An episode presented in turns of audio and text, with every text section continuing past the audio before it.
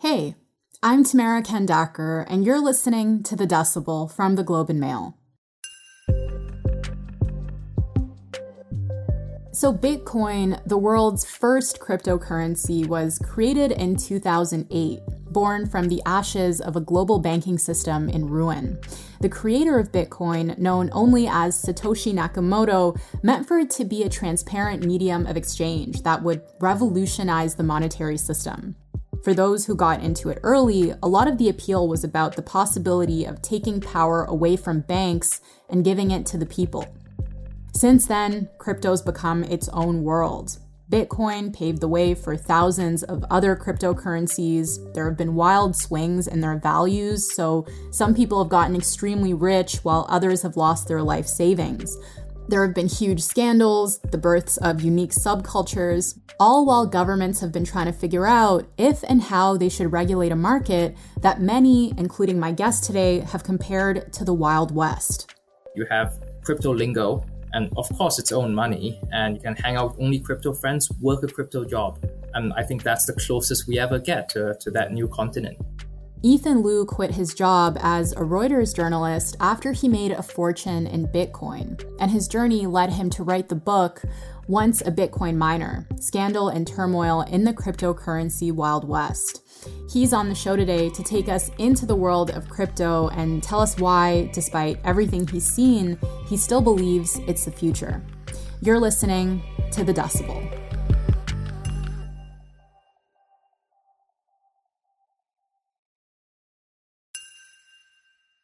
Hey, Ethan, thanks so much for being here. Thank you for having me.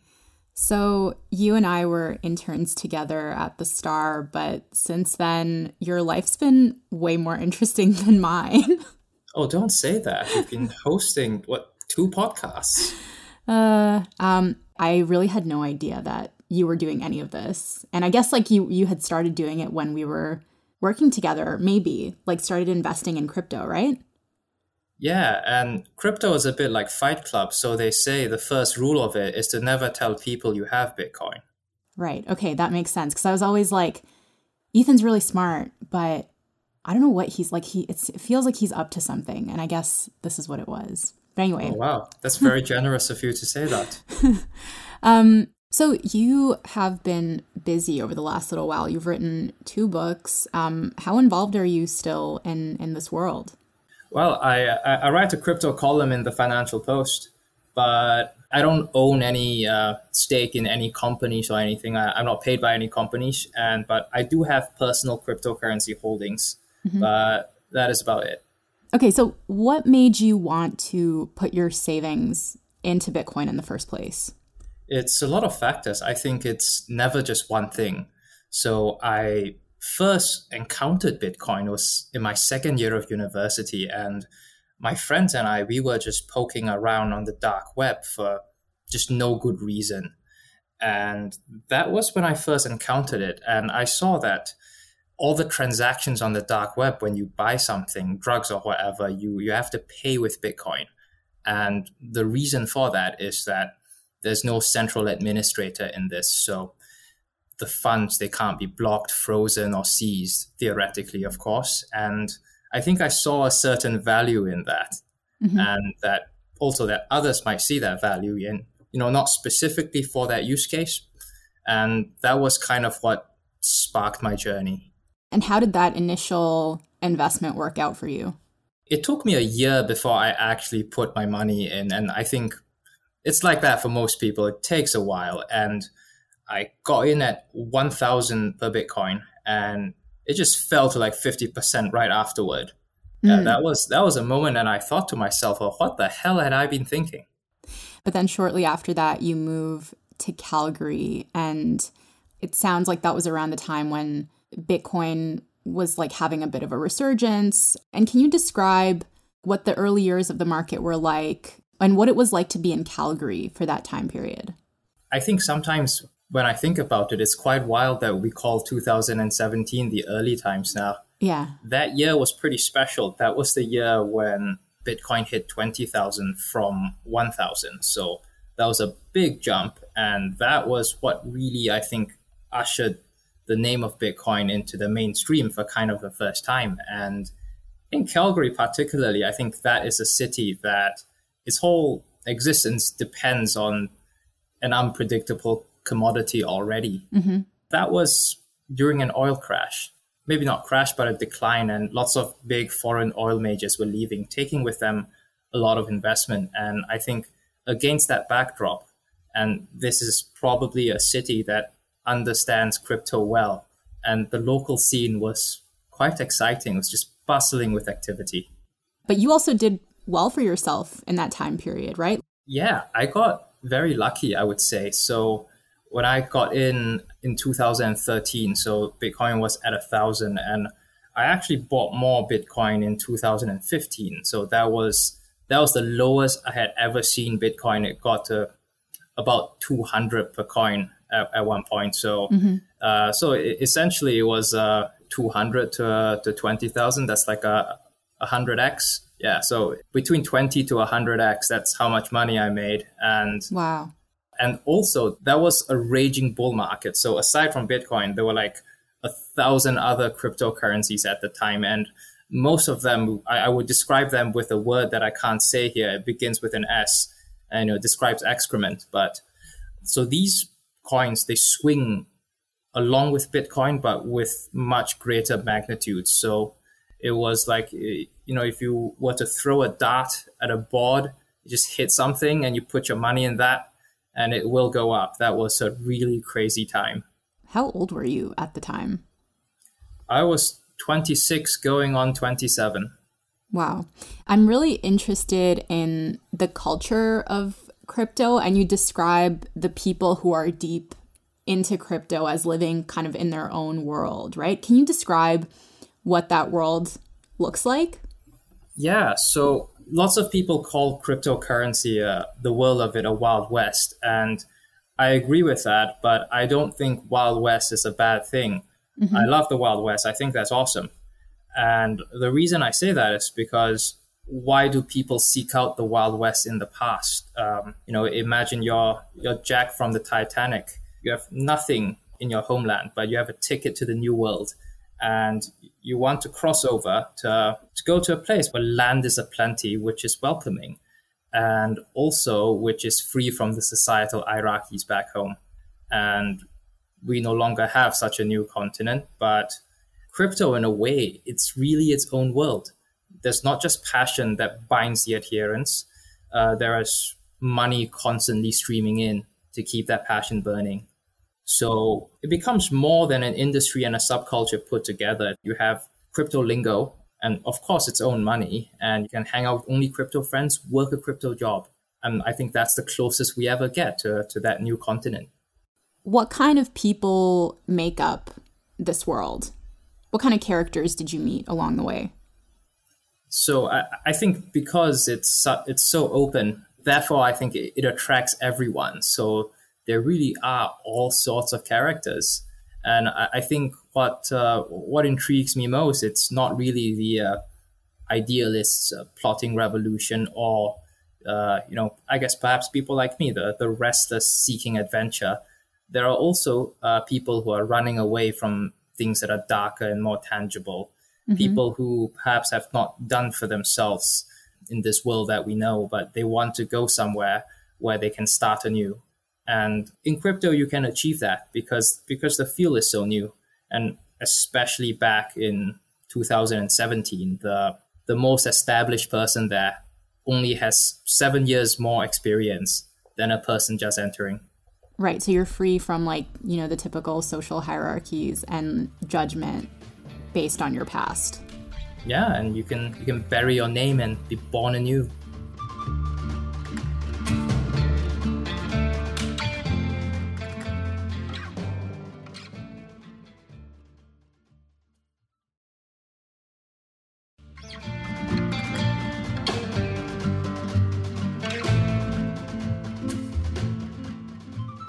So you talked a bit about the Wild West comparison, which kind of runs through your book how do you think that comparison helps us to understand the Bitcoin devotee?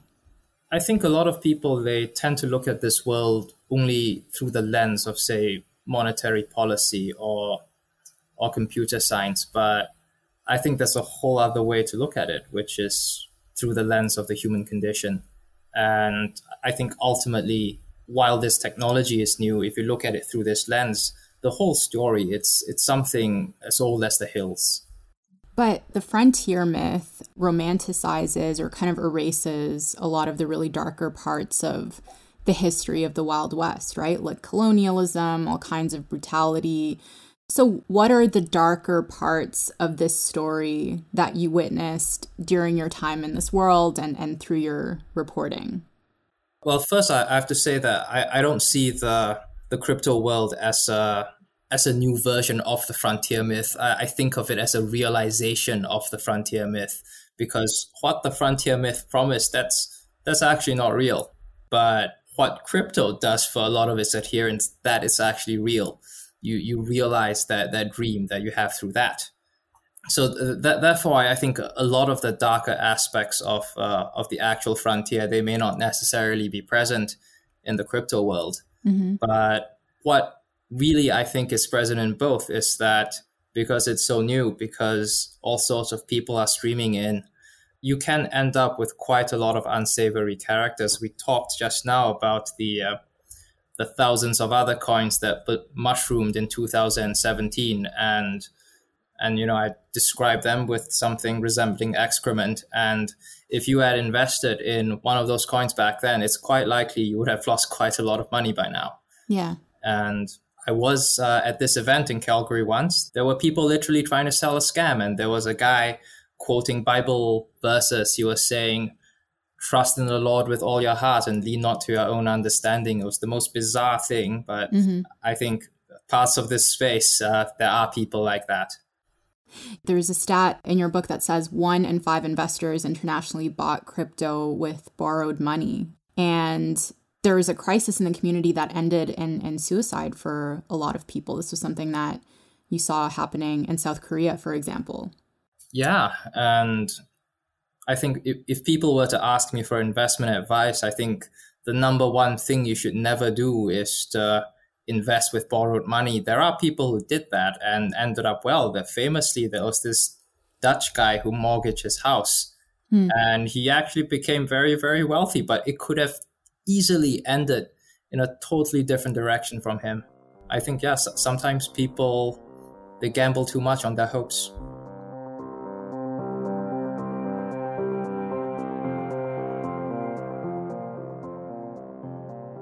Can you tell me about Virgil Griffith and, and how you guys ended up in North Korea together? So, North Korea was holding a cryptocurrency conference, and North Korea it's been subject to lots of economic sanctions. So, cryptocurrency being outside the traditional financial system, it's seen as a as a way around that. And so, North Korea has been accused of doing lots of shady things with crypto. So, mm-hmm. I think for me, I uh, I've been reading all about that. And when North Korea announced this conference, it, it was open to the public and anyone could go. And I signed up right away. I thought this was a, a golden opportunity to see everything for myself. And I think Virgil, he's the head of special projects of the Ethereum Foundation at the time. He probably felt the same. Years later, he ended up in prison. So, what happened at that conference that landed him in prison? So Virgil, I think, alone among all of the eight foreigners that went to that conference, he he was to be like a noted speaker at the conference.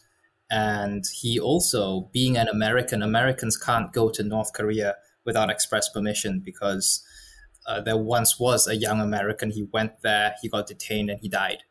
And so before the trip, he asked the State Department, and the State Department told him no, and he went anyway. So I think already when he was going in, there was someone watching him. And he gave a speech to North Koreans. And so the authorities, they were accusing him of trying to help North Korea evade sanctions through the use of cryptocurrency. He's not being accused of actually benefiting North Korea, just that he had the intent. And by going there and what he did afterward, he had acted on that intent. Virgil's a very special person. I think he's he's very brilliant, but also very transparent and open. And I think he believes others are like that as well. And so he very willingly talked to the authorities after North Korea. And even in North Korea, he was telling us that he was going to go talk to the authorities. And I don't think he suspected anything, but they kept having meetings. And eventually, I don't think he realized that he was in trouble until it was too late. And so he was arrested the day before Thanksgiving, American Thanksgiving in 2019. And the case had been progressing to trial from then until September this year. And he had been of the position that he was not guilty all the way until the first day of the trial when he quite unexpectedly pleaded guilty, took a plea deal, and there's a recommendation for six and a half years in prison. And you went to New York to see the trial in person, right? What, what was that like? Yes, I did. And it was, I won't, I won't want to use the word traumatizing. That might be overstating it, but I definitely felt something in a vicarious way because I could hear him sigh audibly. And when you plead guilty to something, the court has to be satisfied that you're not being coerced, that you know what's going on. So he had to say everything in his own words. I did this. And mm. I, I, think that does something to a man. And he said he had depression and he was taking medication for it. So, despite all of this, um, like ev- everything that's happened, do you think there is still promise in crypto? Could you see a better financial system based on this technology or see this technology used in other ways that could benefit our society? Yeah, I think I'm very bullish on this. And uh, ultimately, I believe in the future of it. And particularly if you look at what's been happening recently, I think the pandemic has ushered in a whole wave of uncontrolled inflation. And I think our monetary system, we perhaps take that for granted. We take our infrastructure for granted. But just a few days ago, I saw a headline in Argentina the government was going to freeze grocery prices for 90 days. And in Venezuela, people were shaving off golden flakes to pay for things. And in what kind of a world do we see such headlines? And ultimately, Bitcoin, uh, at its heart, its value proposition is that it's a store of value, it's an inflation hedge. It's something that uh, its value is not affected by inflation, basically. And I think as long as we have mismanaged economies, uh, that there will be ground for Bitcoin to thrive. Ethan, thank you so much for this very fascinating conversation.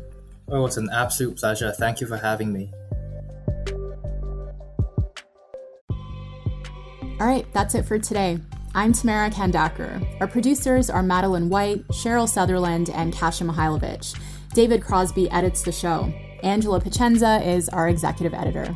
Thank you so much to Ethan Lou. His book, Once a Bitcoin Miner Scandal and Turmoil in the Cryptocurrency Wild West, is out now from ECW Press. If you want to reach us, you can email us at thedecibel at globeandmail.com. If you want to reach me, I'm on Twitter at anima underscore TK. If you haven't already, hit that follow button wherever you're listening so you never miss an episode. Thanks so much for listening, and I'll talk to you next week.